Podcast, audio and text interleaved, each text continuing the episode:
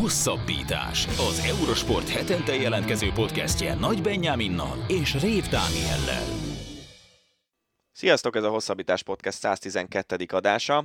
Ezúttal egy nagy beszélgetéssel, amelyben eh, német Danival és Tokics Tomival eurosportos kollégáinkkal átbeszéljük, hogy mi történt az európai top bajnokságokban az előző foci szezonban, és természetesen beszélünk arról, hogy Szoboszlai Dominik hogyan illeszkedhet majd be a Liverpoolba, és mégis mit jelent ez a magyar futball szempontjából.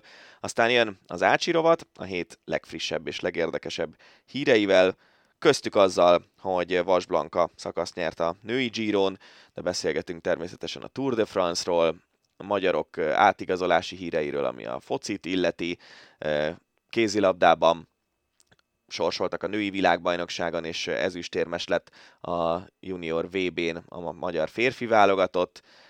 Egészen botrányos módon lett negyedik a világkupában a férfi vízilabda válogatott, és átbeszéljük azt is, hogy vajon unalmassá vált a Forma 1, és veszíte a népszerűségéből, amiatt, hogy Max Verstappen olyan szinten emelkedik ki, amilyen szinten. Ez tehát a hosszabbítás E heti adásának a rövid összefoglalója. Jó szórakozást kívánunk hozzá! Labdarúgás Kezdjük Angliában, mert azt hiszem nyugodtan mondhatjuk, hogy a Premier League ezért egy picit kinőtt a másik 3-4 top bajnokság fölé. Ismét a Manchester City lett a bajnok, méghozzá viszonylag simán, bár az Arsenal azért elég sokáig tartotta magát, de a tavasz előre haladtával látszott, hogy nem nagyon fog gondba kerülni valószínűleg a Manchester City. Dani, ez hülyen tükrözi az angol erőviszonyokat, hogy a City egy picit kilóg fölfelé? Persze, tehát erről beszéltünk évelején még a felvezetőben is, hogy a Manchester City biztosan versenyben lesz a bajnoki címért, csak akkor ugye még inkább arra számítottunk, hogy a Liverpool lehet a második, esetleg, hogyha Chelsea-nek az igazolásai bejönnek, erről beszélhetünk külön is majd, akkor ők is beleszólhatnak, de alapvetően Manchester City Liverpool rivalizálás, és az Arsenal pedig itt most szerintem mindenkit beleértve a szurkolókat is kellemes meglepetésként ért azzal, hogy ennyi ideig tartották a lépést, sőt, hát ugye ők diktálták a szezon első felében, de nagyon sokáig úgy nézett ki, hogy ebből egy bajnoki cím egy meggyőző bajnoki cím, de ahogyan mentünk előre, és jöttek a sérülések, ami egyébként már tavaly is probléma volt, csak akkor ugye a bajnokok ligájáról maradtak le így, ráadásul ugye tömegesen jöttek a sérülések, inkább ez volt a probléma, úgy, úgy érződött, hogy nem fogják tartani a tempót, és egyébként ezért is nehéz a City-vel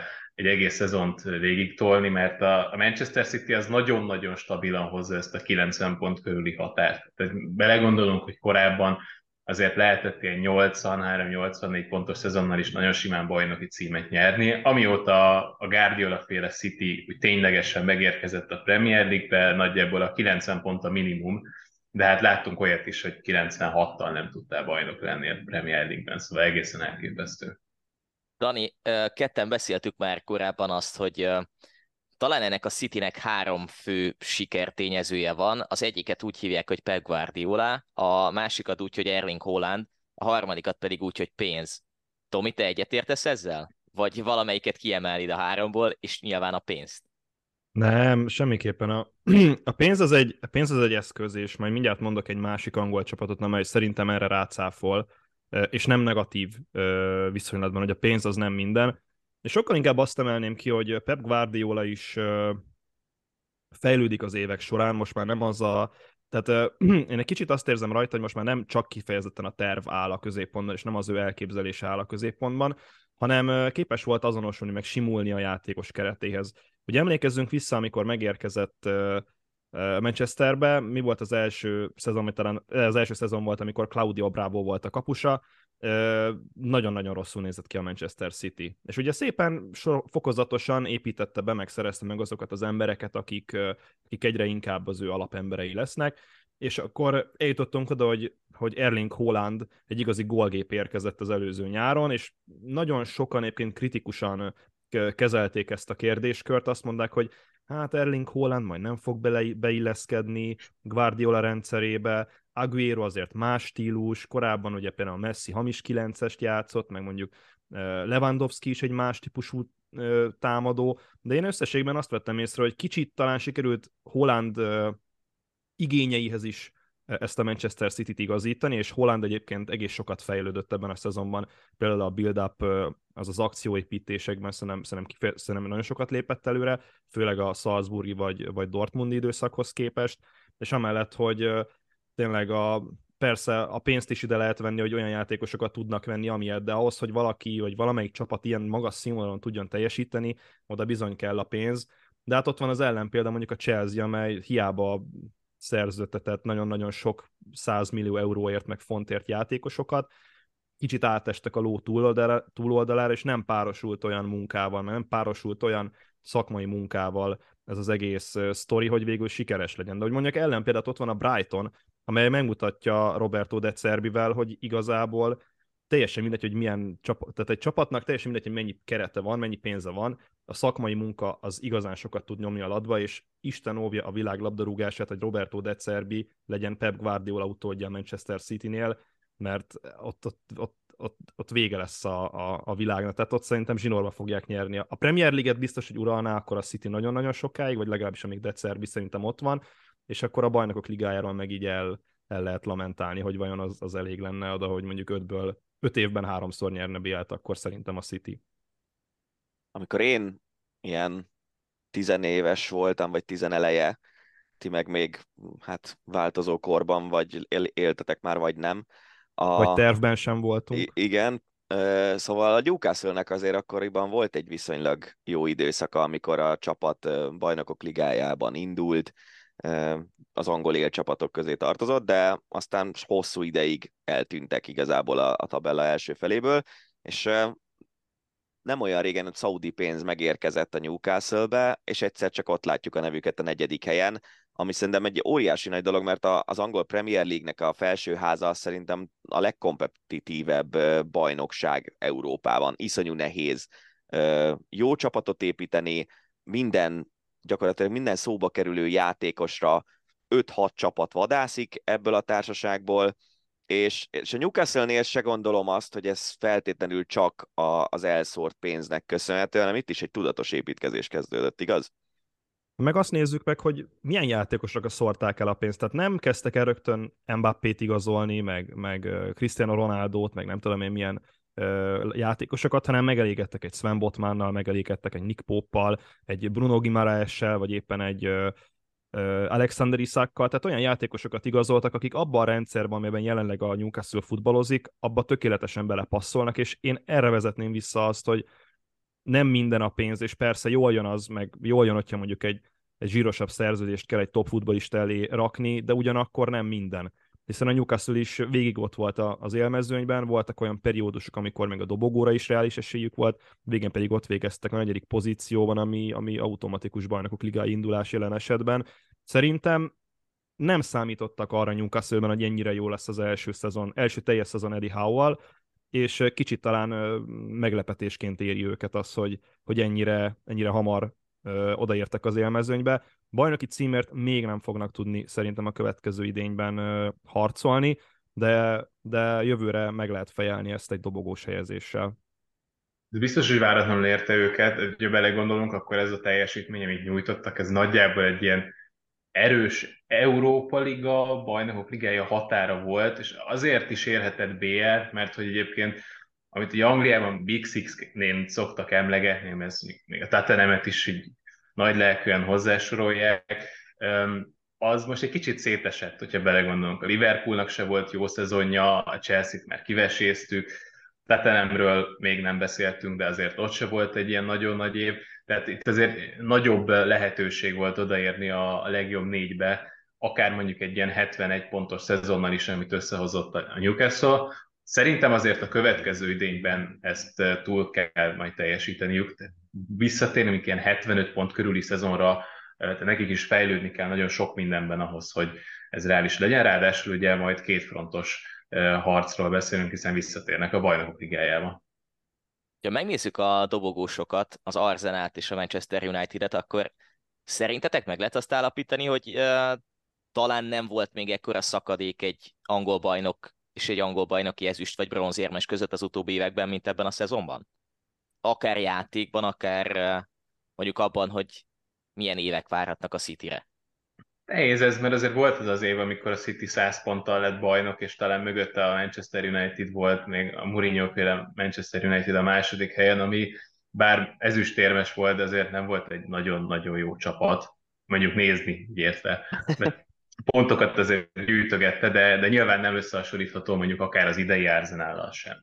Az, az az Arsenal az nagyon magas szinten játszott, nem véletlenül volt ott a első helyen nagyon sokáig, és tényleg, hogyha lett volna mondjuk még két minőségi cseréje ártételnek a padon, akkor lehet, hogy ezt végig tudják csinálni. Szóval nem tudom, az első és a második között szerintem nem volt annyi különbség, mögöttük lehet, hogy nagyobb volt igen a szakadék, azért ez a Ten Hag féle United sem úgy nézett ki, hogy mondjuk normál esetben, vagy optimális esetben Ten Hag United kinéz két év múlva, tehát ez egy ilyen nagyon jó beugró, vagy nagyon jó első szezon volt, nyitányként ez tökéletesen elfogadható, de még nagyon-nagyon sok láncem kell ahhoz, hogy ez úgy működjön, ahogyan ezt Ten Hag elképzelte. Még a játék stílusuk sem egészen olyan, mint amit ő szeretne. Sokkal inkább kontracsapat voltak még mindig, még azért Ten Hag inkább majd pozíciós játék felé fogja terelni, de ez lehet, hogy két-három év is mire jutnak erre a szintre. Szóval igen, igen sok, sok olyan csapat volt, amely kicsit ilyen átmeneti uh, időszakba került. United az most kezdte el az építkezést, a Liverpool valószínűleg szintén most kezd el majd egy másik irányba átmenni, remélhetőleg majd sikeres Szoboszlai Dominikkal a fedélzeten, és ugye tehát nem neki tudja, hogy mi történik, a Chelsea pedig rengeteg pénzt elköltött, de nem túl sok koncepcióval ott is. Meglátjuk majd, hogy ebből mennyit tudnak kihozni. Ott ugye azért egy Mauricio Pochettinot hoztak a következő idényre, aki mindenképpen a világ egyik legjobb edzője, és szerintem ez egy izgalmas párosítás, csak ugye itt a, furcsabb az egészben az, hogy nem az volt, hogy hoztak egy edzőt, és akkor igazoltak neki, hanem volt ugye Tuchel, igazoltak neki, őt kirúgták egy hónap után, úgyhogy egyébként ugye vele együtt igazoltak, aztán utána hoztak Graham Pottert a Brightontól, akit szintén kirúgtak, utána Lampard, és aztán megint egy újabb edző, szóval kicsit furcsa ez az egész. Szerintem egyébként a következő szezon a sokkal izgalmasabb lesz, mint amilyen az idei volt. Abszolút elméleti a kérdés, mert a 24-25-ös szezontól amúgy is változni fog a bajnokok ligájának a létszáma, a csapat létszáma, meg nyilván ezzel az is, hogy melyik országból hány csapat hogyan kvalifikálhatja majd magát, de az angol bajnokság nem érdemelne plusz egy helyet a BL-ben? A csapatok erőssége, mm, a csapatok iránti érdeklődés, a, tehát szigorúan, hogyha pénzügyi, meg szórakoztatóipari szemmel nézzük a dolgot, mondjuk akár a franciáktól, a németektől, ne adj Isten az olaszoktól elvéve egy-egy helyet? Más se hiányzik még a futballnak, mint hogy az angoloknak még több pénze legyen. Mert csak ennyit tudok mondani. Egyébként meg, egyébként meg, meg lehet harcolni azért az ötödik helyet, mert hogyha megnyerik az Európa Ligát, akkor öt, öt indulójuk lesz, szóval igen. Szerintem, szerintem nem érdemelnek többet, ugyanannyit, tehát az angol bajnokság egy elképesztő pénzügyi fölényben van az összes többi bajnoksággal szemben, és szerintem ide vehetjük még a championship-et is, amely képes akár Bundesliga játékosokat leigazolni. A, olyan, olyan, olyan elképesztő pénzügyi fölényben van az angol bajnokság. És emiatt én azt emiatt is egyrészt, amit Dani mondott, hogy még több pénz nem kell, hogy beáramoljon, másrészt pedig szerintem ugyanannyi esélye van, hogy egy Bundesliga negyediknek, egy, egy La Liga negyediknek, vagy egy Serie negyediknek odaérni, hogy tovább jusson a csoportjába. Most azért, hogy most ugye a Liverpool lett volna az ötödik, de hogyha a Liverpool is megkapja ezt a lehetőséget, na most akkor egy, egy, egy, egy több jobb csapat van. De egyébként ugyan, ugyanolyan, nem azt mondom, hogy Liverpool szintű, de ugyanolyan megérdemelt legyen akkor az olasz negyediknek is, meg a spanyol negyediknek is, meg a, a német negyediknek is, mert ők is megharcolnak azért a pozícióért. Egy picit talán áttérve a másik BL döntős csapatra, és itt beszéltünk félig meddig már az olasz bajnokságról, hát ha valahol volt szakadék, akkor az mindenképpen a A volt, hiszen a Napoli 90 ponttal lett bajnok, a Láció lett a második 74-jel, és a BL döntős Inter 72 ponttal a harmadik, és ugye a Milán indulhat még a bajnokok ligájában. Milyen volt a Nápolinak ez a szezonja? Ez tényleg a Maradona féle időket idézi, ahogy azt sok helyen olvashattuk, meg azért játékban is láthattuk, vagy ez egy picit túlzás azért sokak részéről, és benne van a veszélye annak, hogy talán ez egy ilyen one season volt, tehát egy szezonos csoda volt, és lehet, hogy a Nápoli ugyanúgy a harmadik, negyedik helyért fog küzdeni a következő szezonban, mint ahogy mondjuk az utóbbi években volt. Vagy onnan is meg lehet közelíteni, hogy azért a többi rivális nem nagyon késztette nagy csatára a Napolit ebben a szezonban, mert a Juventus is bukdácsolt, ugye nekik még volt ez a pontlevonás mellé, az Inter meg a Napoli, vagy az Inter meg a Milán is gyengébb szezont futott, a Láció pedig szerintem ezzel, hogy ennyi pontot szerzett, és így tudott második lenni, az egy kisebb fajta isteni csoda volt ebből a szempontból nem tudom, én nem láttam szembe jönni azt, hogy Luciano Spalletti felül majd valaha a szériát ronjára aktuális csapatával, ez most összejött, és azért tényleg megnézve a keretet, egy Ozimen, egy Valacelia, iszonyatosan jó futbalisták. És én nem érzem azt, hogy mondjuk ezek a játékosok ezen a nyáron váltanának, úgyhogy én szerintem a, a Napoli a következő szezonban ö, nem, azt, nem tudom, hogy megismételheti-e Rüdi Garciával majd ezt az eredményt, viszont az egyértelmű, hogy akár a bajnokok ligájában, ugye most is már tényezőt játszottak, hiszen eljutottak a legjobb nyolcig, és ott a Milán ellen zúgtak ki, hogyha jól... Milán vagy az Inter ellen? Milán, ugye? A Milán ellen. Jó, nem mondok hülyeséget, rendben. Ja, tehát a Napoli ebben a szezonban nagyon-nagyon jól teljesített, mind otthon, mind pedig a nemzetközi szintéren, és azért az olasz bajnokság bármennyire is itt, ugye egyszer már Danival beszéltünk meg erről, hogy nem biztos, hogy felemelkedik az olasz labdarúgás az elkövetkezendő években azzal, hogy ugye ott volt az Inter, meg a Milán is az elődöntőben, meg a Napoli a negyeddöntőben, vagy az, hogy a Róma játszott egy Európa Liga döntőt, a Fiorentina meg egy Konferencia Liga döntőt, de összességében a Napolinak ez egy, ez egy iszonyatosan megérdemelt szezon volt ebből a szempontból, hogy ők egyáltalán nem hibáztak hazai szintéren, a többiek pedig rendre bugdácsoltak a bajnokság során. Az európai kupaporondon az olasz csapatok sikerét, ezt lehet valamiféle ilyen játékstílusbeli dologra kifuttatni, hogy nem tudom, ilyen oda-visszavágós párharcokban az olasz csapatok valami olyan taktikai dolgot tudnak a, a többi európai ország csapataival szemben, amivel van némi előnyük, vagy fölényük, vagy igazából mindegy, hogy hogy fogalmazzuk meg, vagy teljesen random jött ki most ez a szezon az olasz csapatoknak?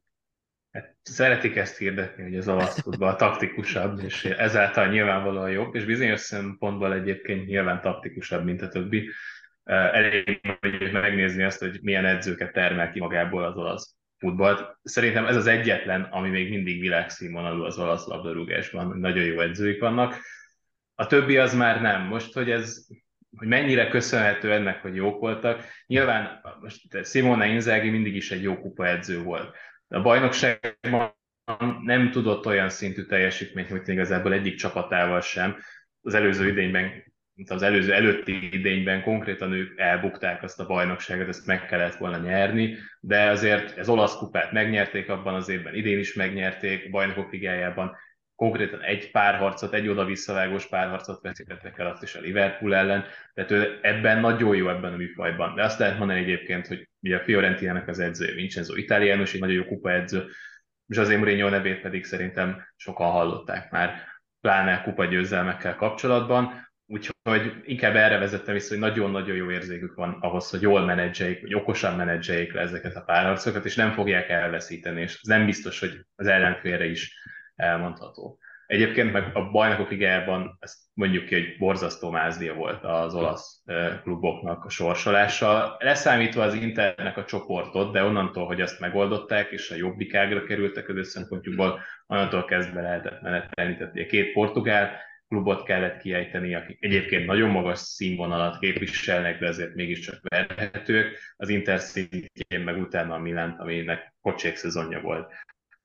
Szerintem a, a világfutball trendjeit kell vizsgálni ebben a kérdéskörben. Tehát amikor arról beszélünk, hogy melyik talán a leginnovatívabb bajnokság, vagy melyik az a bajnokság, ahol a legtöbb innovatív edző dolgozik, lehet, hogy a Premier League-et mondanánk, viszont nem, a bajnokok liga ez nem egy Premier League, az nem egy bajnokság, az egy, az egy, az egy sokkal, sokkal más karakterisztikájúbb küzdelem. És nem biztos, hogy ezekben a nem biztos, hogy a bajnokok ligájában, Európa ligában vagy konferencia ligában ezek az innovatív dolgok, ezek kifizetődők. Most nyilván az, hogy a Manchester City megnyerte a BL-t, persze az lehet, de vannak olyan csapatok, amelyek pont amit mondtál, Dani, kupa csapatok, azok, azok ettől különlegesek, mert ők nem vállalnak túl sok kockázatot, és próbálnak inkább egy kerülőbb stílust meg, meglovagolni. Ott van a Róma, tehát a Róma, Róma szurkoló vagyok, de tényleg néha kapartam a szememet villával a mérkőzéseket nézve. Most a Róma nem játszott szépen, tehát a Bayer Leverkusen elleni párharc az úgy nézett ki, hogy a Leverkuseni visszavágón 72 másodperc után volt egy átlövés a Pellegrininek, és akkor 98 percen keresztül bekkelt a Róma. Ugye nagyjából az Európa Liga döntő is hasonlóan nézett ki, ott az elején próbálkoztak, aztán utána csak pontrúgások.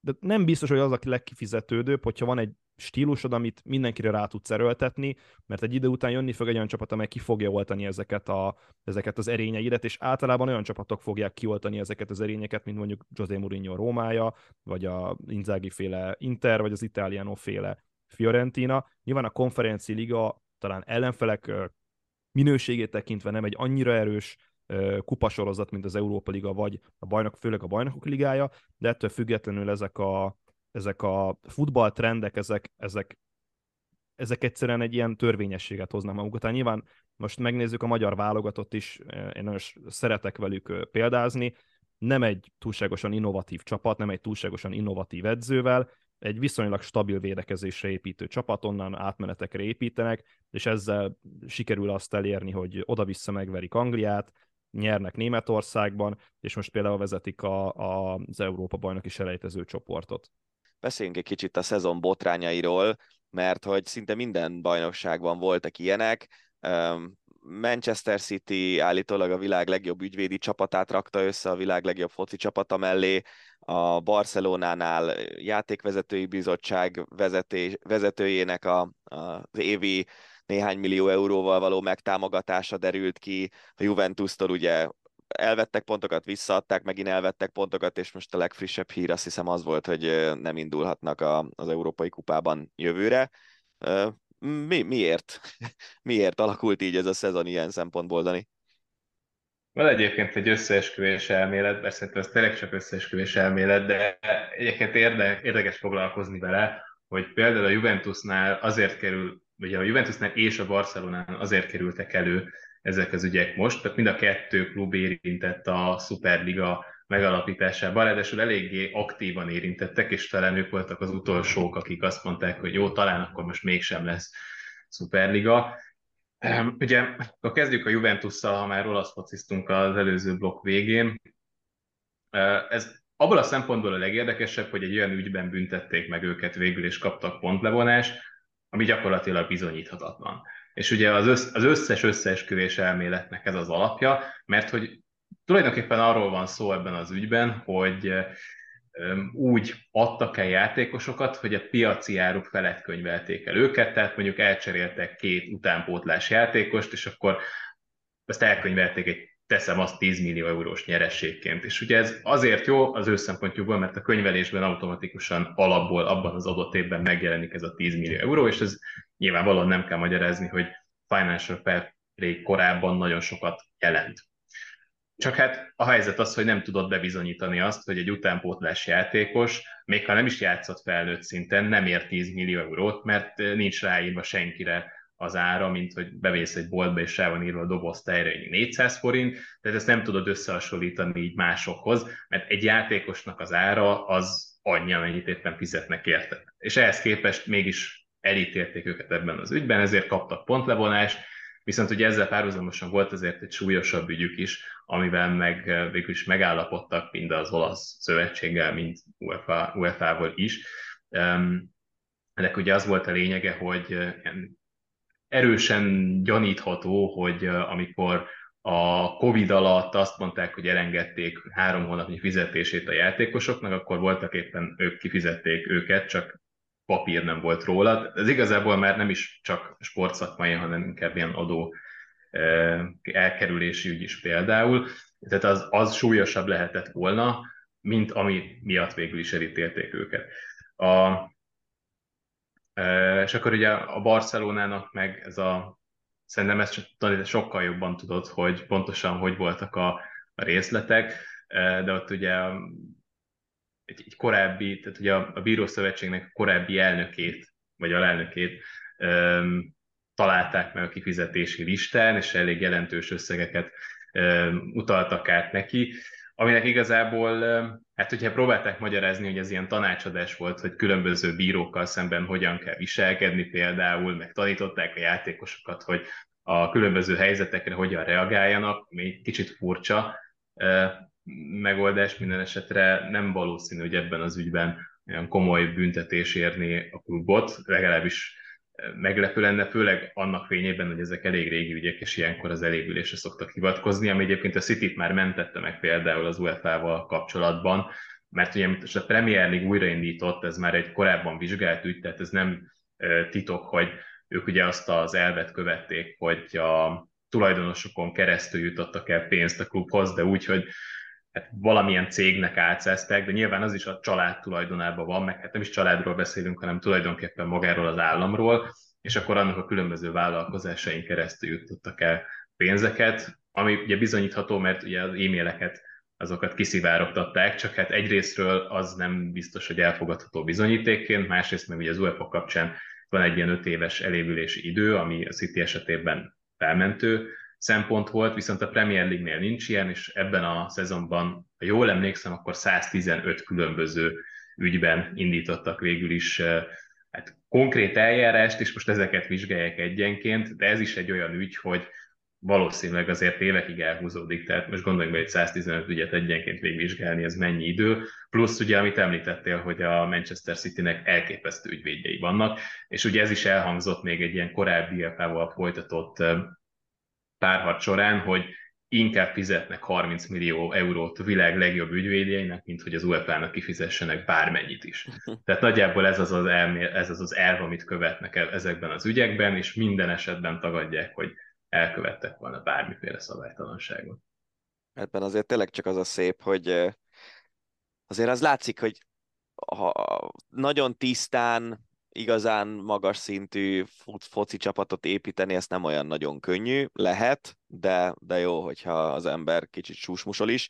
Na de térjünk rá a Barcelonára, mert talán meglepetés volt így a szezon előtti várakozások alapján, hogy a Barcelona egészen simán megnyerte a spanyol bajnokságot, még úgyis 10 ponttal a Real Madrid előtt, hogy az utolsó négy fordulót azt már teljesen elengedte, és amikor bajnok lett a Barca négy fordulóval a vége előtt, akkor 13 kapott góllal állt a tabellán, 34 meccsen, ami valami elképesztően kevés, pedig ez a védelem ez nem tűnt egy olyan nagyon sem összeszokott, sem ilyen teljesítményre képes védelemnek. Tomi, minek volt köszönhető az, hogy a Barcelona ilyen kevés gólt kapott idén?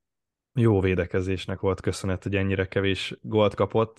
Köszönöm um... ezt az igazán mélyreható elemzést.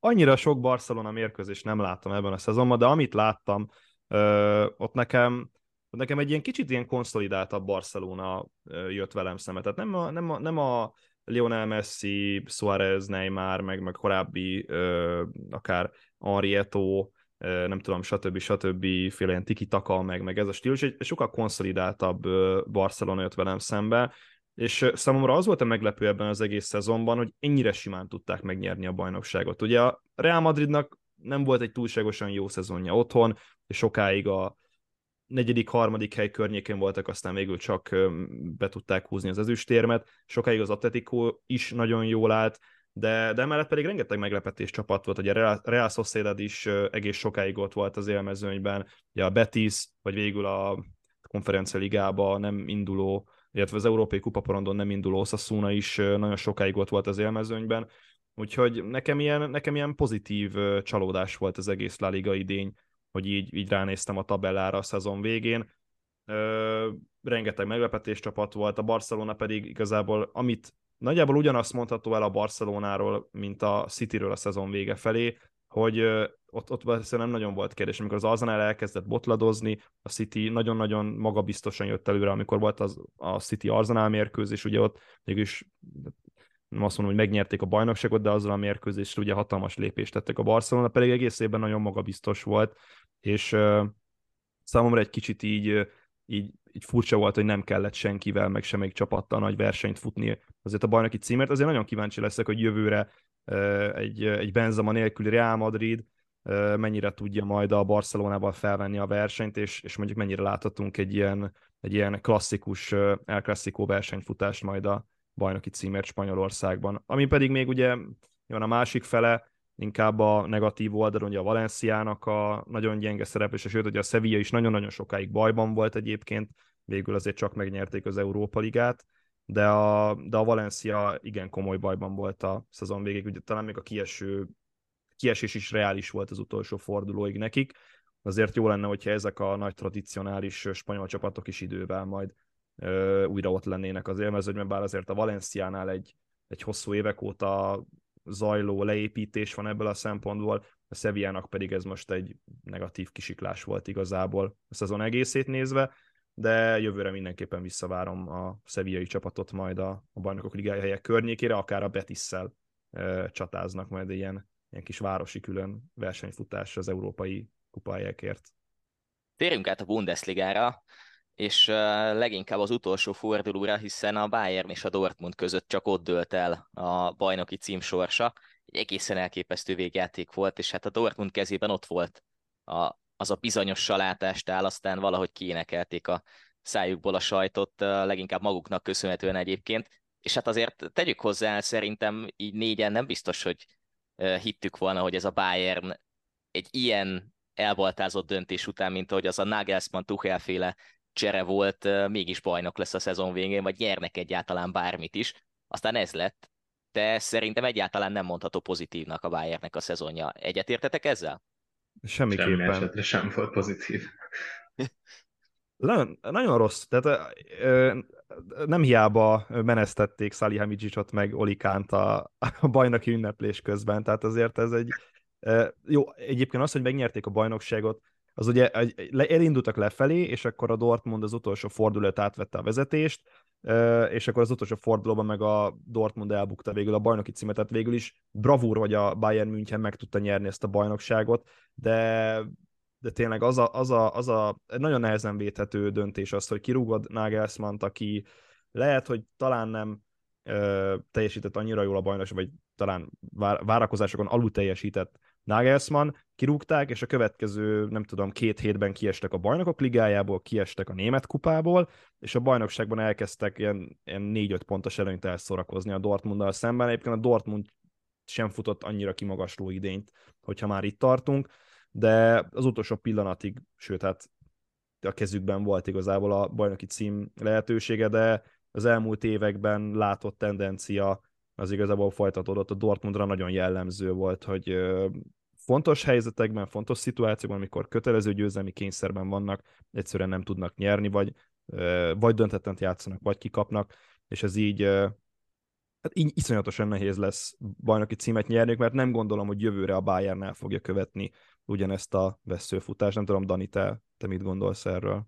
Szerintem sem, de ennyire gyenge évben biztosan nem lesz a Bayernnek.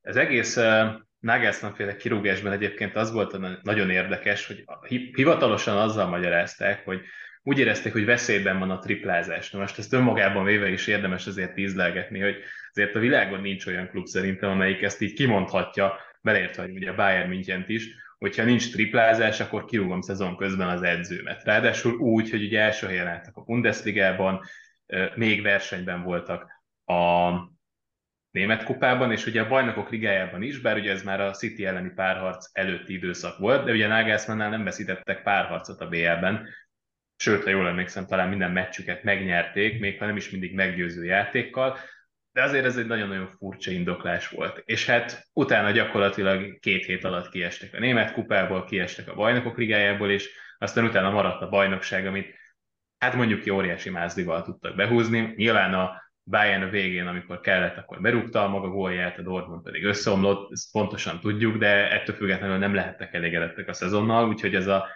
Salihamidzic féle kirúgás, amiről most már nagyon-nagyon hosszú ideje beszélnek, ez most már hát, érett egy ideje, és akkor most tettek mezeire léptek, de mondjuk egy ilyen szezon után azt hiszem, hogy ez volt a logikus döntés, és ezek után viszont tényleg az a nagy kérdés, hogy visszatér-e a Bayern ahhoz az időszakhoz, ami korábban jellemezte őket, mert azért ez nagyon nem Bayernes döntés, hogy a szezon közben kirúgom azt az edzőt, akit ráadásul előtte öt évre kötöttem le, tehát azt mondtam, hogy ez egy hosszú távú projekt lesz, és amúgy, hogyha az edző oldaláról nézed, akkor nyilván ő sem úgy gondolt erre, hogy most akkor gyorsan kell nekem eredményeket elérni. Nyilván ez benne van abban, hogyha Bayern edzője vagy, hogy mindig szállítanod kell az eredményeket, de mégis máshogy állsz hozzá, mint hogyha egy, egy öt éves szerződés kapsz, mint hogy egy három éves, egy két éves szerződés.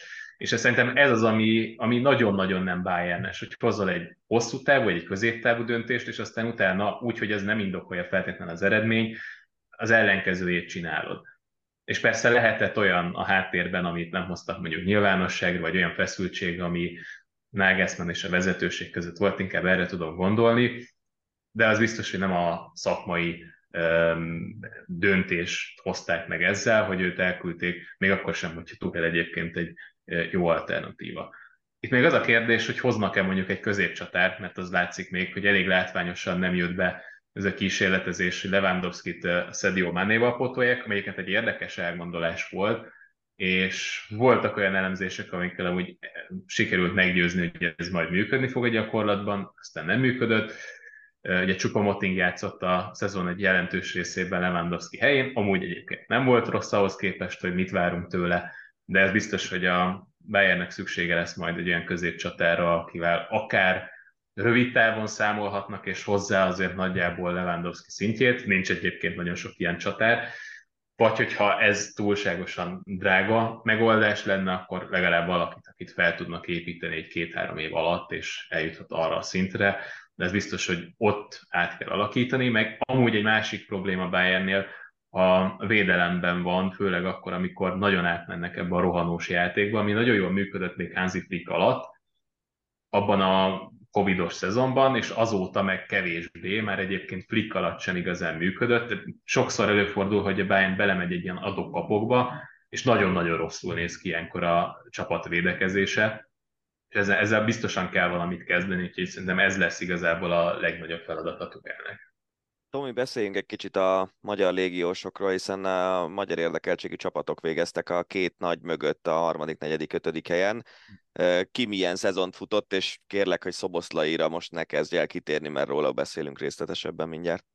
Jó, Szoboszlaira nem térek ki, a Lipcsére annyit kitérek, hogy azzal, hogy harmadik helyen végeztek, és azzal, hogy csak öt pont hátrányban voltak a, a Bayern München meg a Dortmunddal szemben, hogyha valaki ezt szezon előtt szerintem felvázolja a, a lipcsei atröztöknek, meg a lipcsei csapatnak, hogy, hogy 5 pont hátrányban leszünk a szezon végén, akkor szerintem aláírják.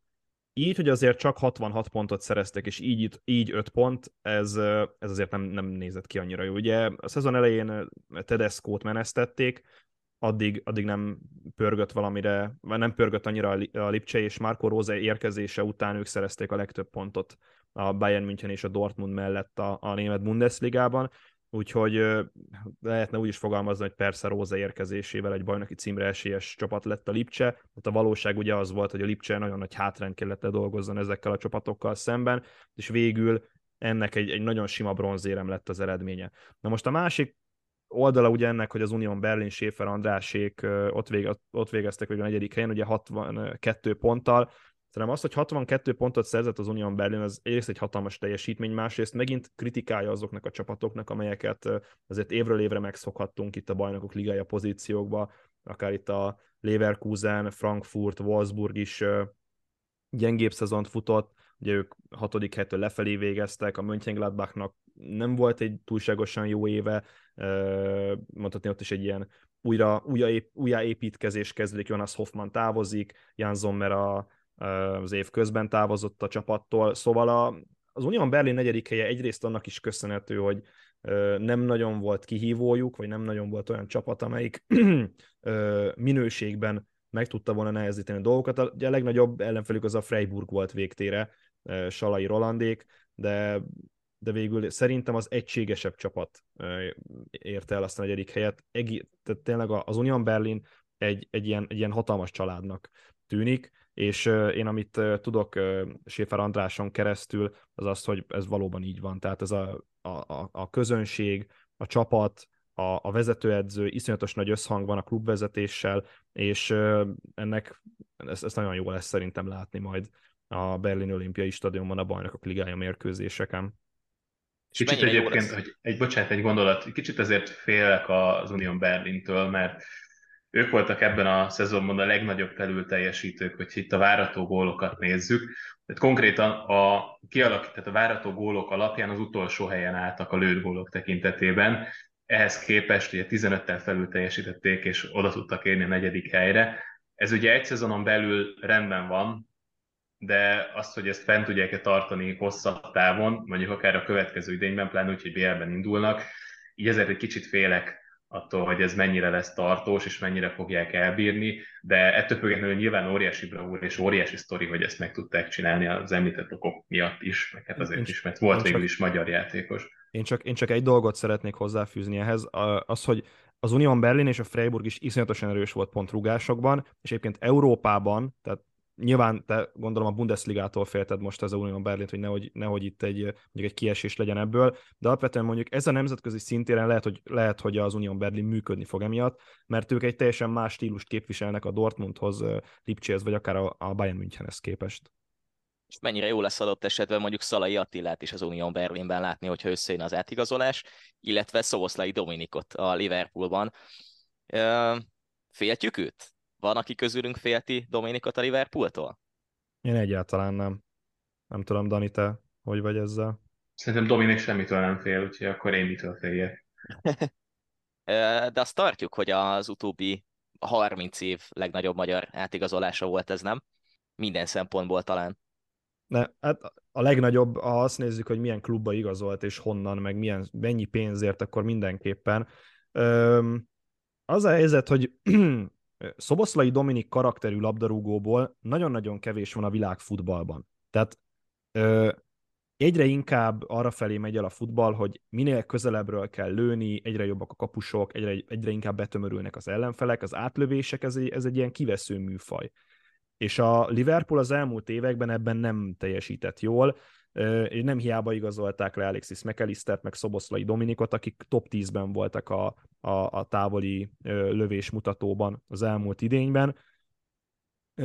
Dominik pedig tényleg kimagasló rugótechnika. Én, én vállalom azt a véleményemet, hogy szerintem Szoboszlai Dominiknál jobb rugótechnikával rendelkező játékos jelenleg nincs a világon. És, és én ezt bárkivel meg tudom nagyon szívesen vitatni. Iszonyatosan hatékonyan lő távolról a pontrugásai nagyon veszélyesek, tud futni, ütközni védekezésben, taktikailag egy nagyon ö, okos futballistáról, nagyon nagy játékintelligenciáról ö, rendelkező játékosról beszélünk. Klopp, Klopp rendszerébe passzolhat, hogyha megnézzük a Trent Alexander-Arnold, Mohamed Salah ö, szinergiát, Szoboszlai passzolhat, adott esetben tud területet kreálni Szalának, adott esetben tud játszani szélen, vissza tud lépni vonalak közé. Szóval ez egy minden szempontból extra igazolás, Dominiknak is egy következő lépcsőfok, egy tökéletes köz, következő lépcsőfok, és szerintem, hogyha tényleg az ő végső álmát nézzük mondjuk klubcsapat szinten a Real Madridot, akkor, akkor szerintem a Liverpoolban egy megfelelő ugródeszka lehet majd később.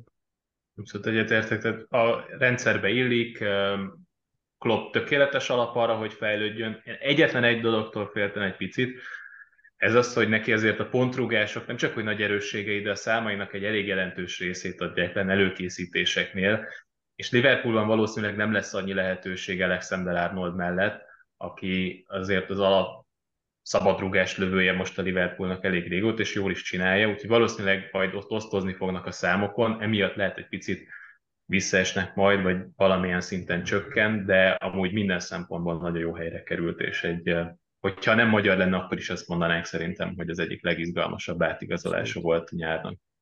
Hát így, hogy magyar, így mindenképpen, mert eh, tényleg én, én, eh, én azt mondom, hogy egyértelműen az elmúlt 30 év legnagyobb igazolása, majd, hogy nem klubrekordot jelentő összeg, egy nagy hagyományú, jelenleg is erős csapat, tehát minden szempontból kloppol, haha. Szóval ez egy, ez egy nagyon jó, jónak tűnő eh, átigazolás. Ácsi a hét legérdekesebb hírei. Folytatjuk az adásunkat, szokásos módon az Ácsival. Ezúttal is összeszedtük az elmúlt hét legérdekesebb, színesebb, legkülönlegesebb történeteit a sportvilágból, és áll az égnek jó sok magyar sikert is nézhetünk és hallgathatunk ebben az adásban, és láthatunk a múlt héten leginkább. Vas Blankával kezdjük, hiszen szakaszt nyerte a Giro Donnén, egy örökké emlékezetes sprintben. Nekem volt szerencsém közvetíteni ezt a szakaszt, ezt a befutót. Hát libabőr. Dani, te amikor visszanézted, akkor hogy élted át? Nem visszanéztem. Hát bekapcsoltuk a két Jó. monitor van a stúdióban, és a, amelyikről nem közvetítünk, azon ez ment, ne viccelj. Jó, de ordítani nem lehetett a túradás közben. De kikapcsoltuk a mikrofon mindketten, és kiabáltunk.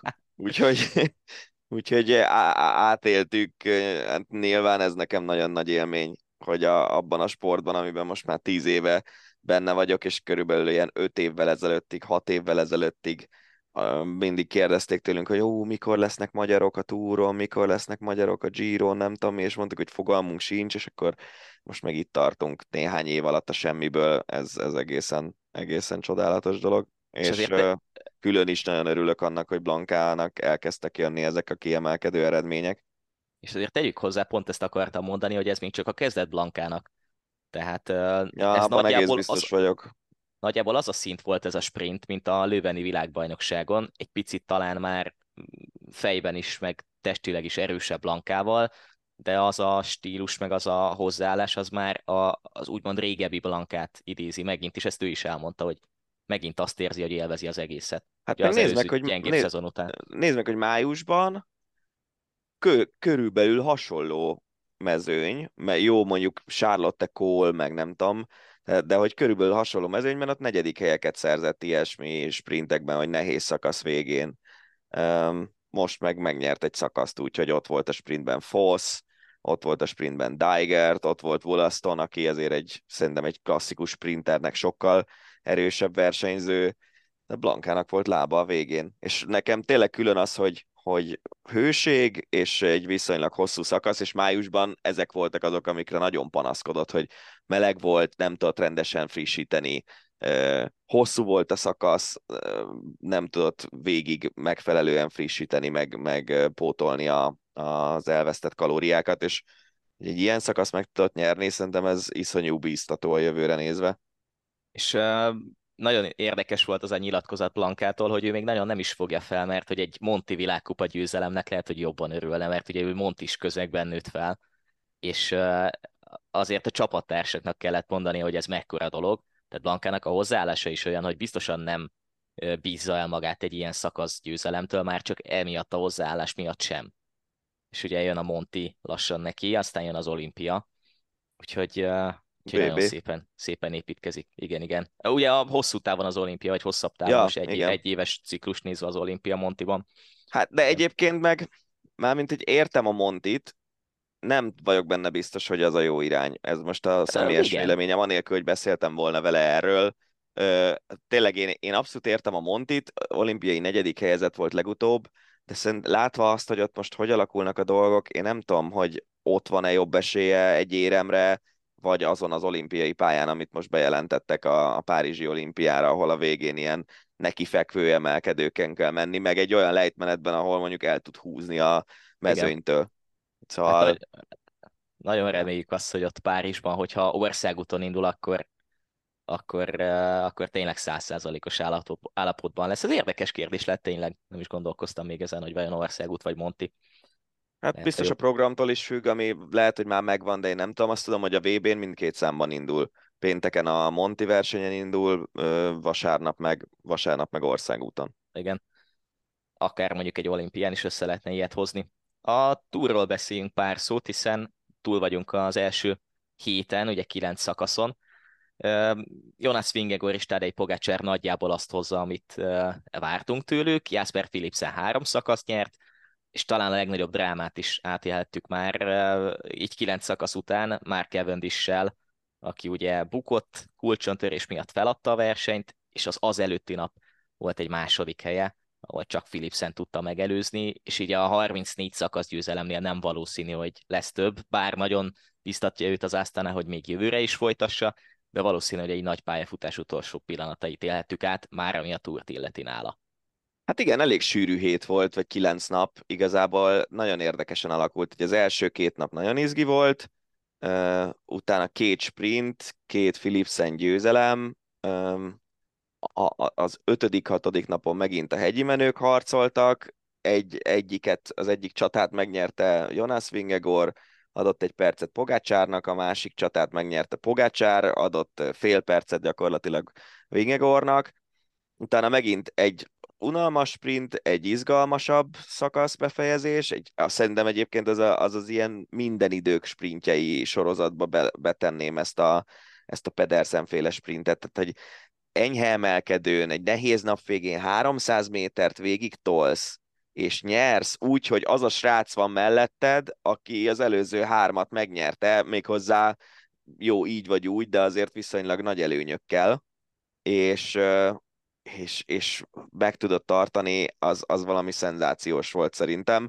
És aztán jött ez a pűdödomos szakasz, ami már lehetett tudni előre, hogy különleges lesz, amiatt, hogy a vulkánra felvezető út az le volt zárva a nézőktől, csendben mentek fölfelé a versenyzők gyakorlatilag, egy ilyen tényleg olyan volt az egész, mint hogyha csigák üldöző versenyét közvetítenéd, mert annyira meredek volt, hogy iszonyú lassan mentek, és hát az, hogy Michael Woods tudott az emelkedőn adni három percet egy elég jó versenyzőnek, az sokat elmond, négy kilométeren gyakorlatilag. Szóval azt, azt, azt nagyon megérdemelte, és most úgy megyünk neki a, a második hétnek egy 17 másodperc van az első kettő között, ami szerintem egy egészen kiemelkedő versenyt tartogat. Remélhetőleg egyikőjüknek se lesz rossz napja, hanem egyik nap ez hoz nyolcat, a másik nap az hoz nyolcat, és végéig, egész a 20. szakaszig egy ilyen csatát fogunk látni. Nagyon szép lenne. Mondj egy-két szót arról, légy szíves a hallgatóknak, hogy milyen közvetítési szempontból, így belülről a túr. Hát több szempontból is nehéz, egyrészt ugye hosszú nagyon, másrészt tök fáradtan kezded el, mert előtte már heteket készülsz, minden nap két podcast, cikkek, francia cikk, ami most már azt mondom, hogy nem kell nagyon sokat használnom a Google fordítót ahhoz, hogy a, a légkép, nyomtatott légképet olvasva megértsem, hogy miről van szó, de azért kell, és hát a másik része a dolognak meg az, hogy ilyenkor mindig sokkal több a néző, sokkal nehezebb ilyen szempontból közvetíteni, mert, mert oda kell figyelni arra is, aki, aki körülbelül először lát életében, főleg most a Netflix sor miatt biztos, hogy vannak olyanok, akik emiatt kezdték el megnézni a túrt, és közben meg oda kell figyelni arra is, aki mondjuk minden egyes adást végignéz, vagy, vagy állandóan ír meg minden, és, és nehéz egyensúlyt tartani a, a, ezek között. Um, mindig, amikor több a néző, akkor, akkor több a problémás.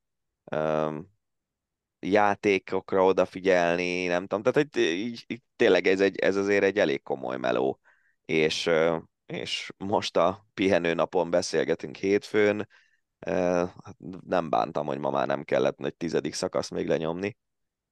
Amúgy, és tényleg már csak ez az egy gondolatmenet, erről aztán megyünk tovább más témákkal. Érezhető az, hogy a Netflix sorozatnak köszönhetően vannak új nézők? Akár hát Twitter, ezt azért nehéz Twitter tudni, mert falon, én, én két éve csináltam utoljára túrt, és mindig vannak új emberek a túron, és nem emlékszem arra, hogy most két éve, ha valaki már írt. De például azt tudom, hogy a, a srác, aki a, az egyik nyereményt nyerte a héten, ő neki öt tweetje van, mind az öt valami tipjátékra való tip volt. Aha. Tehát, hogy vannak olyanok, akik, akik mondjuk csak nagy versenyt néznek, és a, és a, a túr nyilván a legnagyobb. De hát ezzel nincs is semmi baj, nem várható el senkitől szerintem, hogy nem tudom, évi 300 napot, Persze. vagy 250 napot bringa verseny nézzen. Persze.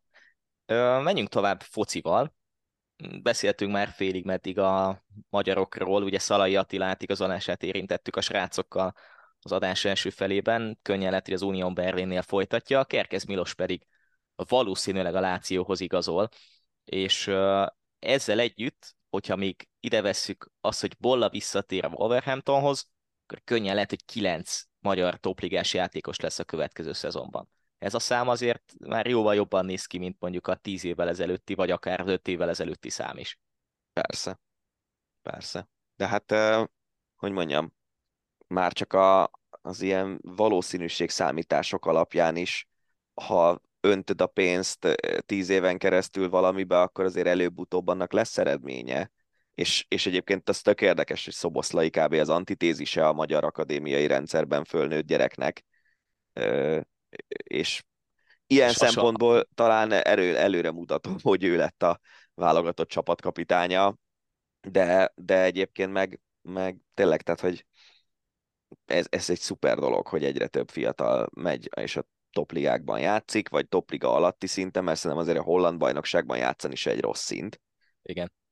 És talán egyébként hasonló lehet, amit mondtál Szoboszlaival kapcsolatban, a Bolla féle nevelés is, ugye ő is a Phoenixnél kezdte a pályafutását, mint hogy Szoboszlai, Hát ugye, igen, de ő azért Fehérváron volt éveket, Hát nem? igen, igen, igen, igen. De talán Szoboszlainak, a... Szoboszlainak nincs felnőtt magyarországi klubja, vagy, igen. vagy nem tudom, U19 fölött nincs magyarországi klubja, vagy U17 igen, fölött, ugye tehát hogy ő nagyon fiatalon ment. MTK-ban játszott. Igen, de hogy uh, talán az utolsó lépéseket ott Szalainál is, Szalai Attilánál ugye a, a Rapid Wien uh, hozta meg, és Kerkez pedig pont egy, egy másik utat járt be, ugye ő Győrben lett igazából olyan játékos, ami által aztán felfigyelt rá a, a Milán.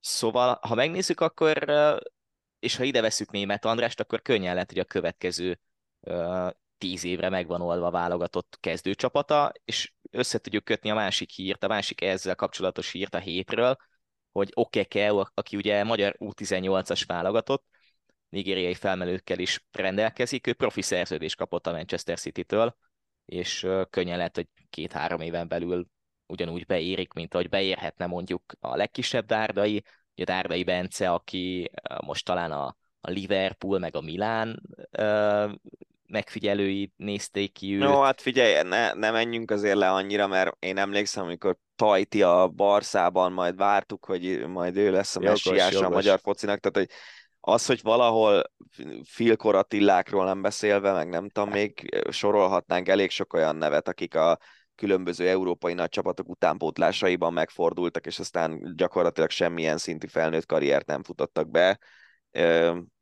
Szóval várjunk. De egyébként meg nyilván tök jó, meg a Manchester Citynek azért van egy elég komoly klubrendszere, ahol, ha mondjuk te a belga első osztályban játszogatsz, vagy mit tudom én, akár az MLS-ben, az azért Igen. azok magasabb szintű focit mutató bajnokságok, mint a miénk.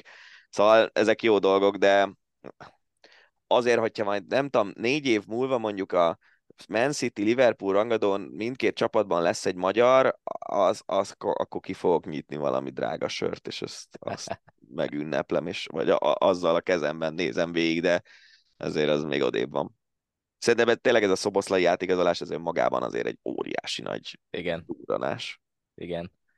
Um, Lucas Hernándezről beszéljünk pár szót, szintén átigazolási hír, aki ugye a Bayern-től a PSG-hez igazolt, és eléggé közhelyes búcsú üzenetet írt, megmondott a szurkolóknak, ugye általában megszokhattuk ezt a játékosoktól, hogy köszönünk mindent, vagy köszönök mindent, és majd egyszer visszatérek, remélem, nagyszerű éveket töltöttünk együtt, stb. stb. És Mehmet Scholl, a Bayern korábbi legendája, vagy hát lehet, hogy legendának mm. is mhm. nevezhető, mondjuk azt, hogy egy nagyon-nagyon jó játékos volt, aki esetleg nem tudná, hogy ki ő. Ő egy laza üzenettel elküldte őt melegebb éghajlatra, mondván, hogy idézem, egy szavazat, szavadat sem hiszem el, bye-bye, ezt írta ugye nyilván németül a Lucas Hernández féle poszt alá, Ugye nyilván amiatt, mert hogy a pénzre cserélte a Bayern mezét, és hogy közben meg elgondolkozhatunk azon, amit nem nagyon érintettünk Tomival és Danival, hogy egyre több szaudi játékozolás is van. Lucas Hernández meg nem Szaúd-Arábiába ment, hanem a PSG-hez, is nyilván a, sokkal inkább a pénz miatt is ez állítólag így is volt ugye a szerződése kapcsán. De azért ez érdekes átalakulás, meg érdekes az, hogy hogy már egy sol szintű klublegenda is kiakad egy ilyen átigazoláson, vagy egy ilyen híren. Nem tudom miért. Nem, nem tudom mint, tényleg, tehát hogy szerintem, ha sok pénzt akarsz keresni, francia válogatott játékosként, az a PSG, ez egy jobb választás, mint a Saudi hát igen. liga. Igen. De hát most érted, nem, nem tudod, hogy itt miért, miért született ez az üzenet, meg ilyenek. Igen. Meg azért Lucas Hernández, tehát hogy nem, hány évet volt ő a Bayernnél, ilyen hármat, körülbelül. Hát, három-négy. Nem az, lehet, van, hogy, is nem az van, hogy így klublegendaként a pénzt választja a bajor értékek fölött, hanem ő is csak egy zsoldos focista, úgymond csúnya hát szóval. Igen, igen. Cesc Fabregasról is beszéljünk pár szót, aki visszavonult, és talán egy picit ez a hír úgy el is ment a, a sok heti történés mellett a, a sülyeztőbe, vagy egy picit el is tűnt. Viszont tök érdekes, hogy edzői pályafutása lesz, és a Primavera del Como-nál lett a második csapatnak az edzője, 36 évesen. Azért egy spanyol középpályás, akinek azért esze is volt a játékhoz, talán legalább azon a szinten kezdhet, vagy azt szoktuk meg, mint Mikel Ártéta, aki mondjuk másodedzőként kezdett szinte egyből. Sok olyan középpályást tudunk, Csabi Alonso például, vagy az olaszoktól Pirlót, aki, aki egy picit magasabb szinten kezd, de ő alacsonyabb szinten kezd, azért lehet belőle is egy jó edző, meg tényleg egy olyan játékos van ott vissza, akinek, akinek lehetett volna egy nagyobb pályafutása.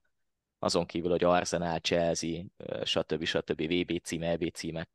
Hát meg azt se felejtsük el, hogy a Primavera del Como-nál másodedzőnek, meg utánpotlás edzőnek lenni, ez valószínűleg jobb, mint az Evertonnál.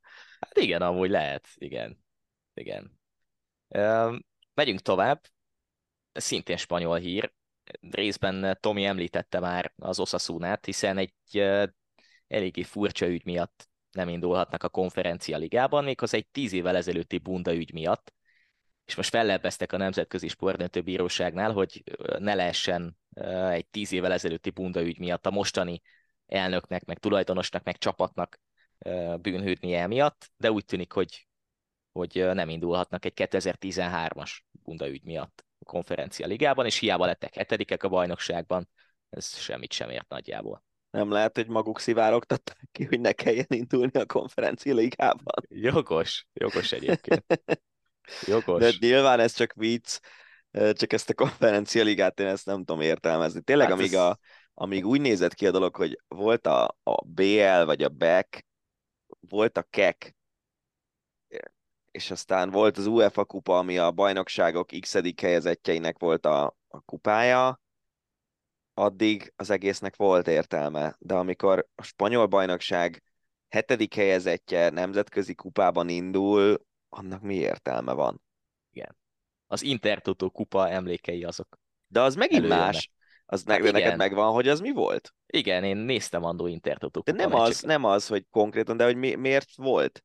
Az Intertotó kupa azért volt, hogy a, a totó szelvényeket azokon a heteken is lehessen igen, ö, igen, igen, igen. kitölteni meccsekkel, amikor egyébként semmilyen bajnokság nem ment. Igen. És, és ezért volt nyáron Intertotó kupa, és akkor föl tudtál jutni az UEFA kupa főtáblájára onnan. Én elképzelhetőnek tartom egyébként, ugye volt megint egy változtatás, hogy az Európai Konferencia Liga névből az európait most elveszik, hogy ezzel is önállósodjon a, a sorozat, Szóval én látom annak az esélyét, hogy két-három éven belül ez az egész megszűnjön. Mert érdek, érdektelen. Hát de tényleg szerintem senkit nem érdekel az ég egyet a világon. Hát nem nagyon. Egyáltalán nem. Uh, apropó, amit uh, itt az előzetes uh, kis listánkra nem írtam fel, viszont eszembe jutott most, így az indulással, nemzetközi kupa indulással kapcsolatban, az a hét egyik legérdekesebb, vagy az elmúlt két hét legérdekesebb, um, egyik legérdekesebb magyar kézilabdás híre, még az a Siófok MB2-be való hát visszasorolása, vagy a licensz elvétele, vagy ugye meg nem adása az MKS-től, és ezzel párhuzamosan pedig az a bejelentés, hogy nem indulnak majd az Európai Kupa porondon a következő szezonban, viszont az MB2-t meg vállalják magyar játékosokkal, fiatal játékosokkal, ez egy nagyon magyaros történetnek hangzik, mert hogy állítólag befizették a villanyszámlákat az utolsó pillanatban, de hogy erről aztán későn küldték el a bizonyítékot, valami ilyesmi is van a háttérben talán. Hát figyelj, nem tudom, ezek olyan furcsa dolgok, hogy, hogy minden évben komolykodnak úgymond csapatokkal, amikről lehet tudni, hogy azért vannak problémák, és aztán végül is minden évben valahogy majdnem minden csapat megkapja az indulási jogokat. A Siófoknál ott meg ugye az egész profi kézilabda lényegében az, az egy ilyen félamatőr szintre ment át, amúgy is függetlenül ettől a döntéstől, hiszen alig maradt igazán jó játékos. Nem is gondolom azt, hogy annak van értelme, hogy egy magyar csapat az európai porondon, akár az EHL-ben egy ilyen full pofozógépként induljon, akkor induljon el a mögöttük egyel végzett csapat a, a bajnokságban. Bár egyébként azért, ha belegondolunk a magyar női bajnokságban, elég szépen ki vannak osztva. Tehát ugye most három, három BL helyünk van, meg három EHL helyünk. Igen, igen, igen, így. Na, tehát, hogy most, hogyha a Siófok nem, akkor a hetedik helyezett, az nem tudom ki volt, de hát azért már nincsenek olyan nagyon jó csapatok. Hát hülyességet nem akarok mondani, de lehet, hogy a, a Fehérvár talán. Na, tehát, hogy... Igen, igen a Fehérvár a hetedik. Igen, igen, igen. Azért az nem egy erős csapat. Nemzetközi szinten nyilván nem. Moson Magyaróvár, Vác és az Alba Fehérvár, ha minden igaz, akkor így áll össze majd a három hely. Nem jusson tovább a csoportból a háromból kettő, és akkor van értelme az egésznek. Ja. A magyar női kézilabda válogatott világbajnoki csoport ellenfeleket kapott, Montenegro, Paraguay és Kamerun, és ha megnézzük a sorsolást, akkor egészen jó ág jöhet majd a csoportkör után, és talán a válogatott játékosa is ezt nyilatkozták, hogy ez egy nagyon-nagyon kis uh, egyrészt kedvező csoport lehet, másrészt pedig aztán az olimpiai selejtezős helyet el is lehet akár érni. Hát igen, de... Egyet, egyet értek velük mondjuk, de előbb valamit csináljunk a csoportban. Hát nem az, de, de hogy akkor meg, megint itt tartunk, mint ahol tartottunk tartunk az elmúlt egy-két évben, lényegében a Tokiói olimpia óta minden világversenyen női kézilabdában, hogy ránézünk a sorsolásra, és azt mondjuk, hogy ó, hát itt a nyolc közé be lehet menni, mert itt nincsenek olyan erős csapatok, és akkor kikapunk a horvátoktól. Igen. Meg kikapunk, nem tudom, kitől, kitől kaptunk ki két éve? Mindjárt ezt megnézem. Hát, a két éve, arra határozottan emlékszem, hogy arra a VB-re én ki akartam menni. Spanyolországban volt, hogy azt gondoltam, hogy ezen a ebből a csoport, ja hát igen, ugye a dánok meg a németek, meg a koreaiak voltak lényegében értelmes csapatok az águnkon, és, igen, és nem sikerült a dánokat meg a németeket kiejteni. Hát most ehhez képest nem tűnik sokkal gyengébbnek az, hogy Montenegró Svédország, mint hogy Dánia Németország, nem? Hát igen. Sőt, svédek hazai pályájá ráadásul.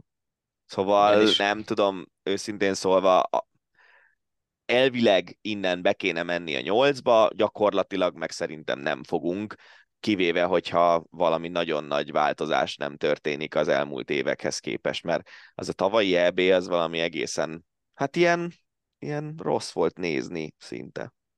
Nem tudom, hogy ezt a változást, ez, vagy ez, ez mi, mi, mit jelenten az, hogy változás lesz, mert Hát akár, a, akár a keretben vissza. Akár mondjuk kapitányi olyan... szint, szintre is gondolsz? Nem tudom, hogy mennyire jó ötlet, de hát ugye most csak ott van az az edző lényegében egy harmadosztályú csapat sportigazgatójaként, aki az olimpiára kivitte ezt a csapatot, és az olimpián a nyolcba bevitte. Igen. Szóval, hogyha ha éppen úgy van, hogy, hogy valami becsúszik, és mondjuk ősszel nem tudom, valamilyen felkészülési tornán szarrávernek minket folyamatosan, akkor nem tartom kizártnak, hogy visszahívják Elek Gábort az Eke szarvától, de amúgy meg nem feltétlenül ezen múlik. Tehát nem gondolom azt, hogy Golovin egy nagyon rossz edző lenne, vagy ilyesmi, hanem, hanem belső hármasban egyszerűen nincsenek klasszisaink Igen. gyakorlatilag. És, és aki, aki meg lehetne, az meg nem nem tesz bele annyi munkát, amennyi ahhoz kéne, hogy ő az legyen. Térjünk ki egy szóra uh, gyorsan a magyar férfi junior válogatott világbajnoki ezüstérmére, és ezzel kapcsolatban Ligetvári Patrik friss nyilatkozatára, ugye Patrikkal beszélgettünk korábbi adásunkban, és ott talán nem volt időnk már arra a kérdésre, hogy mit szól ahhoz, hogy ő lesz az egyetlen magyar a Veszprém keretében, hogyha az utánpótlás játékosokat, vagy a az utánpótlásban játszókat nem vesszük ide, és mondjuk akik feljátszhatnak NB1-es bajnokikon, esetleg egy-egy BL keretben ott lehetnek, rajta kívül tehát nem lesz magyar, és ő mondta azt, hogy reméli azt, hogy itt a junior vb és ezüst csapatból majd csapattársai lehetnek néhányan a következő években. Hát lehetnének, de nem biztos, hogy lesznek. Ugye Palasics is kölcsönben a Veszprémtől, Lukács is, Ilics is Kíváncsi Jaj, leszek. Illich szerintem nem kölcsön. Nem? Illich nem kölcsön? Én nekem lehet, az rémlik. Lehet, lehet, hogy, lehet, hogy nem lehet, kölcsön. Hogy mindegy nem igazából. Igen. Ö, figyelj, a, a, a junior VB ezüstre arra azt mondom, hogy, hogy egyrészt tök jó, másrészt azért nézzük meg azt, hogy ezek a játékosok ebben a szezonban milyen meccseket játszottak, milyen ligákban, meg milyen, milyen nemzetközi kupákban szerepeltek. A keretnek a nagyobbik része az szerepelt vagy felnőtt VB-n, vagy és vagy mindegyik bajnokok ligájában, Európa ligában, ugye lengyel élcsapat, magyar élcsapatok, tehát hogy ebből nyilván azért U21-es szinten egy jó csapatot össze lehet rakni. Szerintem manapság a jobb átlövő posztja például egy nagyon fontos poszt, és ott kifejezetten erősek vagyunk két elég jó játékossal. Szóval nem gondolom ezt egy nagyon nagy csodának. De, de tehát, hogy itt kéne tartani, hogy, hogy igenis a, a 20 év körüli játékosok már az NB1-ben jó csapatokban is beférnek a csapatba, játszanak, európai kupákban játszanak, már külföldi BL csapatokban, mint egy Máté, Máté Dominik is kb. ugyanebben a korban Norvégiában játszott BL-ben, Fazekas Gergő a mostani csapatból a Plockban, el lehet menni Celjébe, meg Zágrába is BL-t játszani, tehát nem kell a Kielbe bekerülni 20 évesen nyilván, de, de hogy ezek fontos dolgok, és, és, és remélem tényleg, hogy, hogy ebből a keretből lesz egy 5-6 olyan játékos, aki szép felnőtt karriert befut, mert többe, többre meg ne számítsunk, mert ez, ez két év. Tehát egy, egy felnőtt válogatottnak nagyjából úgy kéne összeállnia, hogy mondjuk a 16-os keret, az 8 ilyen junior VB csapatból, vagy 6-ból tevődik össze. Igen.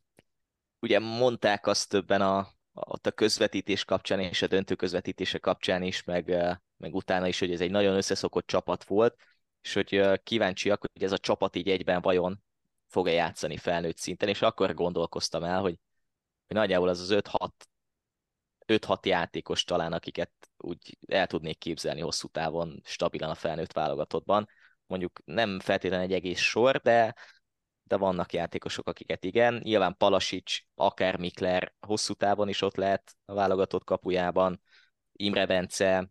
Én Imre Bencét most már, tehát hogy ne, már most. Ha, ha választanom kell, hogy Pedro játszana jobb szélen, vagy Imre Bence, akkor pont én ez... bármikor Imre Bencét választanám. Igen, pont ezt, pont ezt mondtam.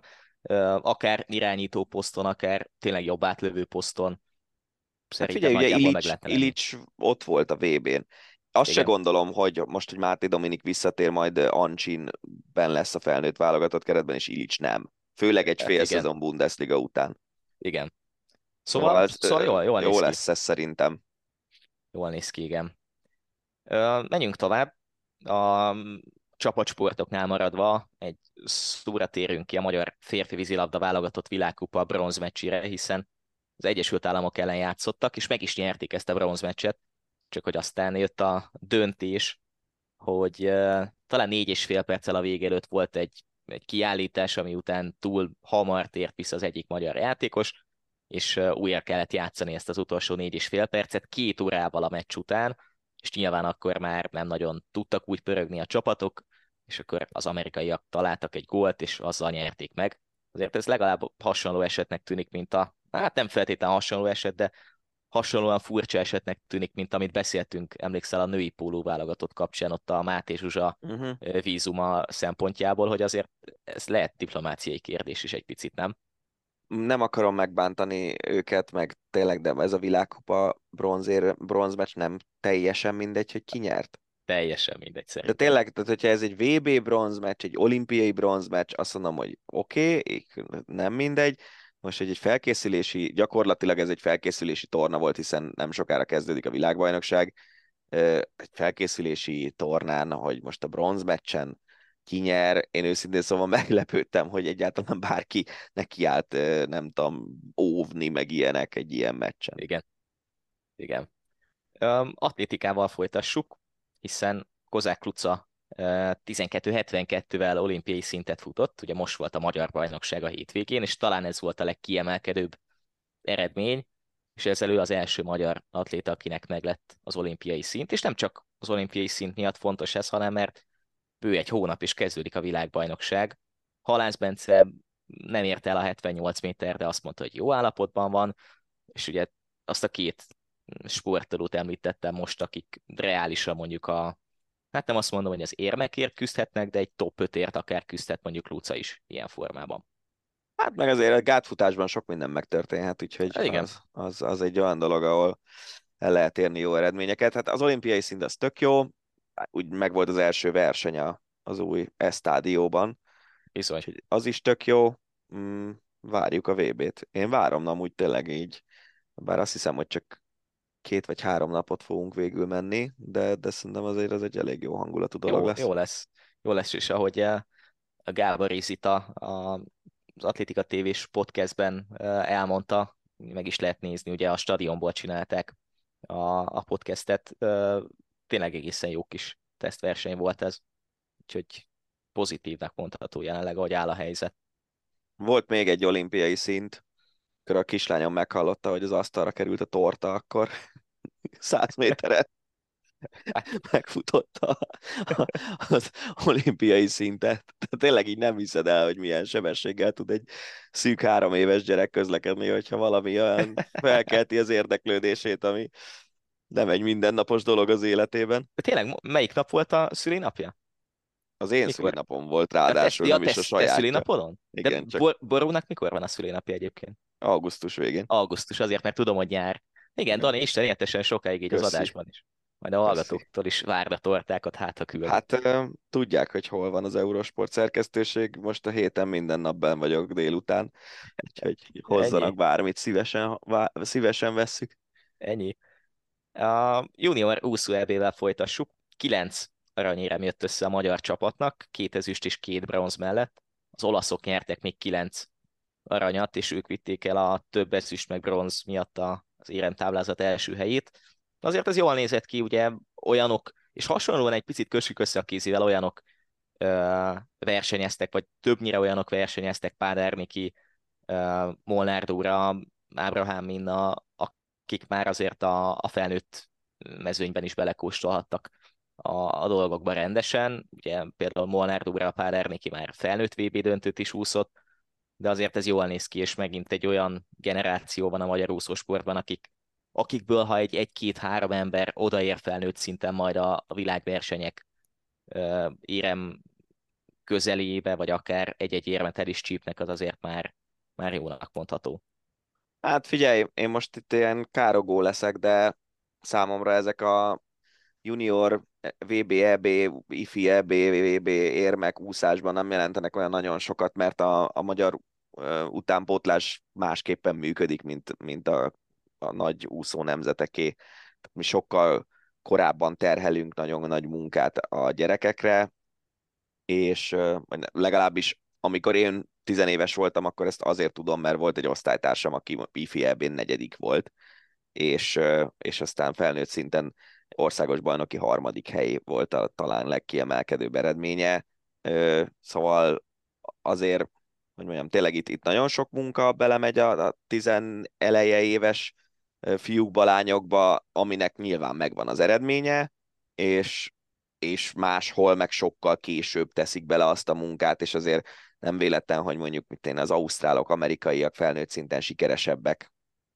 És tényleg ez a másik fele, halkan tegyük hozzá, hogy ami után tavaly Pálerékat ö, szinte minden egyes világversenyre elvitték, most már kijött néha, nem csak most, hanem az OB-n, vagy az azóta eltelt hetekben kijött néha a fáradtság, Hát és egy meg- szezonnal később mutatkozik meg, szóval ez így van. De ugye ez van, hogy mi öt évente VB-ket rendezünk, felnőtt VB-ket, meg EB-ket rendezünk állandóan, és akkor ott nyilván a legerősebbeket kell elindítanod, és ha az Igen. egyik legerősebb, a négyszer 200-as váltóban két 16 éves kislány úszik, már bocsánat, hogy lekislányozom, lekislányozom őket, lehet, hogy megsértődnek rá, de hogy, hogy ha, ha, ha eredménykényszer van állandóan minden felnőtt világversenyen, akkor nem lehet megtenni azt, hogy nem a két 16 éves szuper tehetséged úszik a váltóban, hanem nem tudom, Verasztó Evelin meg Jakabos Zsuzsa, akik meg egyébként szintén most már 15 éve minden világversenyen ott vannak, és, és Igen. ők is ugyanígy, amikor juniorok voltak, már a felnőtt versenyeken is részt vettek, és a juniorokon is, szóval nem tudom, ne, nehéz ez szerintem ilyen szempontból tényleg én azt érzem a magyar úszásban egy problémának, hogy minden egyes eseményen ott vagyunk, minden eseményen a legerősebb csapattal, és nincs egy ilyen felépített versenyprogram igazán. És néznek, hogy Milák Kristóf, most nem akarok izé, nagyon okosnak tűnni, de azért valószínűleg ennek van köze ahhoz, ami vele történik, hogy, hogy 17 éves kora óta kb. minden nagy versenyen ott volt és úszott, nem? Valószínű. És uh, Milák még a szerencsés eset, mert neki kijött felnőtt szinten az eredmény, Igen. de mondjuk mondjuk Páderéknál nem tudom, hogy hogy fog ez kijönni, pláne úgy, hogy két hét múlva felnőtt VB, és azért ebből a junior EB keretből sokan utaznak majd oda is, vagy nem az, hogy sokan, de többen utaznak majd Hát, oda so, is. hát viszonylag sokan ahhoz képest, hogy milyen fiatalok. Igen. Hát hosszú távon fogjuk meglátni ennek inkább Persze. a hát, hátrányát szerintem, mert ebből nem biztos, hogy nagyon előny lesz. Kettő hírrel zárjuk az adást. Egyrészt egy, pláne az utóbbi szűk két hónap történései tükrében egy nagyon pozitív hír, ami talán meglepetésre, vagy legalábbis én picit meglepődtem, hogy tökre pozitív fogadtatás ö, hozott, meg, meg tényleg meglepően, meglepően jól fogadták, azt, hogy Varga Csaba megmászta a Nanga Parbatot, ugye egy 8000-es csúcsot, és azok után, hogy uh, ugye Suhajda Szilárral mi történt az Everesten, nem azok voltak a kommentek, hogy neki szerencséje volt, meg hogy uh, oda ment, de legközelebb már biztosan nem jön vissza, hanem ez egy tökre pozitív hír volt, és ugye ez a hatodik 8000-es csúcsa volt Varga Csabának. Ami azért elég komoly szám. Hát úgyhogy a, szerintem Erős Zsolt után, sőt 100% a második legtöbb uh, csúcsal, 8000-es csúcsal rendelkező magyar mászó lett így. Egyben az aktívak közül meg a, a leg, legjobb, legkiemelkedőbb. Szerintem igen, tehát az biztos, hogy Suhajda Szilárd halála az, az egy ilyen valamiféle extra figyelmet fordított erre, bár ugye Varga Csabával kapcsolatban az mindenképpen a, az itthoni érdeklődés csökkenti, hogy ő erdélyi, tehát hogy nem magyarországi magyar, és emiatt vannak, akik nem is számolják ide ez ilyen listákra, mint amit mondtál. De hát a 6-8 ezres az 6-8 ezres. Szóval le a kalappal előtte. Egy hír a végére, ami hát egy picit talán a, a, a mi uh, lemaradásunkat is visszahozza, vagy egy picit talán kevesebbet foglalkoztunk a Forma 1 az utóbbi hetekben. De minek Ha- foglalkoztunk volna? Tehát ez az, de nem véletlen. Tehát az, hogy Max Verstappen futamot nyert, az szinte minden egyes ácsiban elhangozhatna, olyan szinten emelkedik ki tényleg, mint, mint mondjuk Hamilton emelkedett ki a, az utóbbi évtizedben. De hogy ez egy olyan brit nagydíj volt, ahol a McLaren egészen jól versenyzett, ugye egy második és egy negyedik hely, Norris-tól és Piastri-tól, Hamilton mi- ö, volt még ott a dobogón, és nyilván az, hogy Verstappen nyert, és egy lépéssel közelebb a VB címhez, az meg egyáltalán nem meglepő. Az viszont meglepőbb tényleg, hogy a két McLaren milyen jól versenyzett. Ebből viszont én nem láttam semmit, mert a Én túlszakasz, sem láttam egy, egy, egy percet, túlszakasz percet sem láttam szinte. Ja, hát mert azért ezt is mondjuk el, hogy Benjinek a diplomaosztója volt az én szülinapomon, úgyhogy innen is gratulálok a Köszi szépen. lediplomázáshoz. Ez egy szép, vas, ez egy szép vasárnap volt. Igen. Szóval, ja, hát a, szerintem, mármint itt persze tök jó csaták vannak, de azért az, hogy Verstappen ennyire érinthetetlen, az, az semmiképp se tesz jót ennek az egésznek.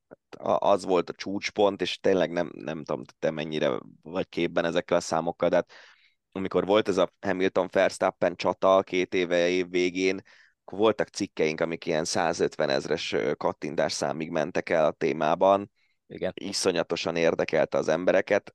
Az, hogy most a második helyért kicsatázik, nyilván, hogyha Alonso vagy Hamilton az jót tesz, mert, mert a, ők azért nagyon népszerűek, de mondjuk nem tudom, hogy Norris vagy Piastri mennyire népszerű, és, és hát nyilván ez egy ilyen dolog, hogy ha nem nincs igazi csata a világbajnoki címért, akkor biztos, hogy sokkal kevesebben ülnek le. És itt most nem is az, hogy csata nincs, hanem gyakorlatilag tudod előre, hogy minden versenyt Verstappen fog megnyerni.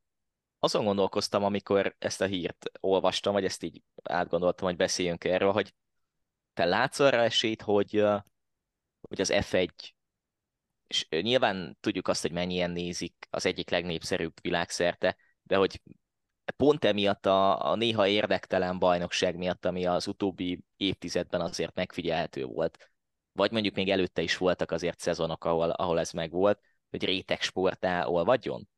És mondjuk csak az üljön nem. le, tehát úgy értem, hogy csak az üljön le F1-et nézni, mondjuk mit tudom én, egy Wimbledon, egy Tour, vagy egy tök mindegy, egy foci mellé vasárnap délután, aki F1 szurkoló, vagy azért nem, még mindig nem. meg lesz a, a, a nívója, meg a, a rangja, tök mindegy, hogy most Verstappen 30 másodperccel nyer egy futamot, és mindig ő nyer, és ő a világbajnok.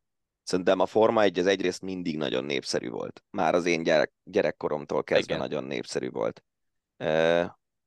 Ez az egyik. Másrészt látszik, hogy a helyszíni nézőszámokban évről évre döntik a rekordokat. TV-nézettség is nagyon jó. Tényleg nagyon jót tett a sorozatnak a Drive to Survive sikere.